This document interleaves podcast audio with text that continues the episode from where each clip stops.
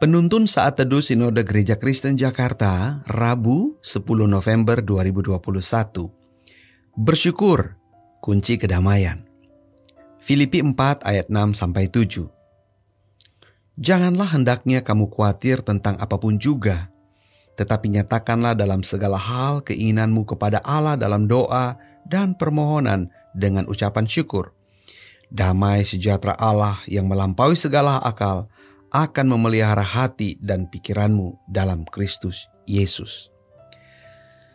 Seandainya saya tahu bahwa permintaan doa saya akan dikabulkan, pastilah kedamaian itu akan datang melingkupi hidup saya. Kedamaian yang mengalahkan ketakutan terhadap virus COVID-19 dan akibat-akibatnya. Kalimat ini adalah salah satu penggalan doa orang percaya yang paling sering dipanjatkan di era pandemi COVID-19 ini. Namun, sungguh sangat disayangkan bila kedamaian yang dimaksudkan diartikan sebagai akibat dari doa-doa kita yang dikabulkan. Pandangan ini perlu kita pikirkan kembali. Nas hari ini menunjukkan pada kita bahwa bersyukur adalah syarat untuk menjadi tenang atau mengalami damai sejahtera yang sejati. Bukan seperti kebanyakan orang berpikir bahwa damai sejahtera adalah syarat untuk bersyukur atau bersyukur datang setelah mengalami damai sejahtera.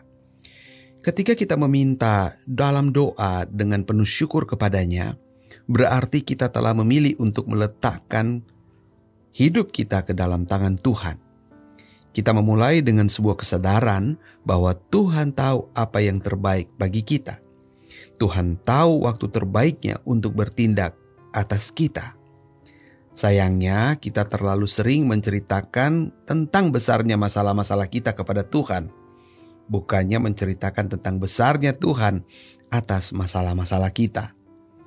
Pada saat kita sering menceritakan masalah kita lebih dari rasa syukur kita, maka ini sama dengan mengundang ketakutan dan kekhawatiran datang menyerang pikiran dan perasaan kita. Marilah kita belajar untuk bersyukur bahkan saat di tengah badai sekalipun.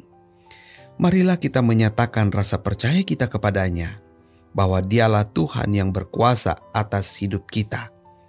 Dialah Tuhan yang sangat tahu tentang kita dan tahu apa yang terbaik bagi kita. Hanya kesadaran inilah yang akan menghadirkan damai sejahtera kepada kita.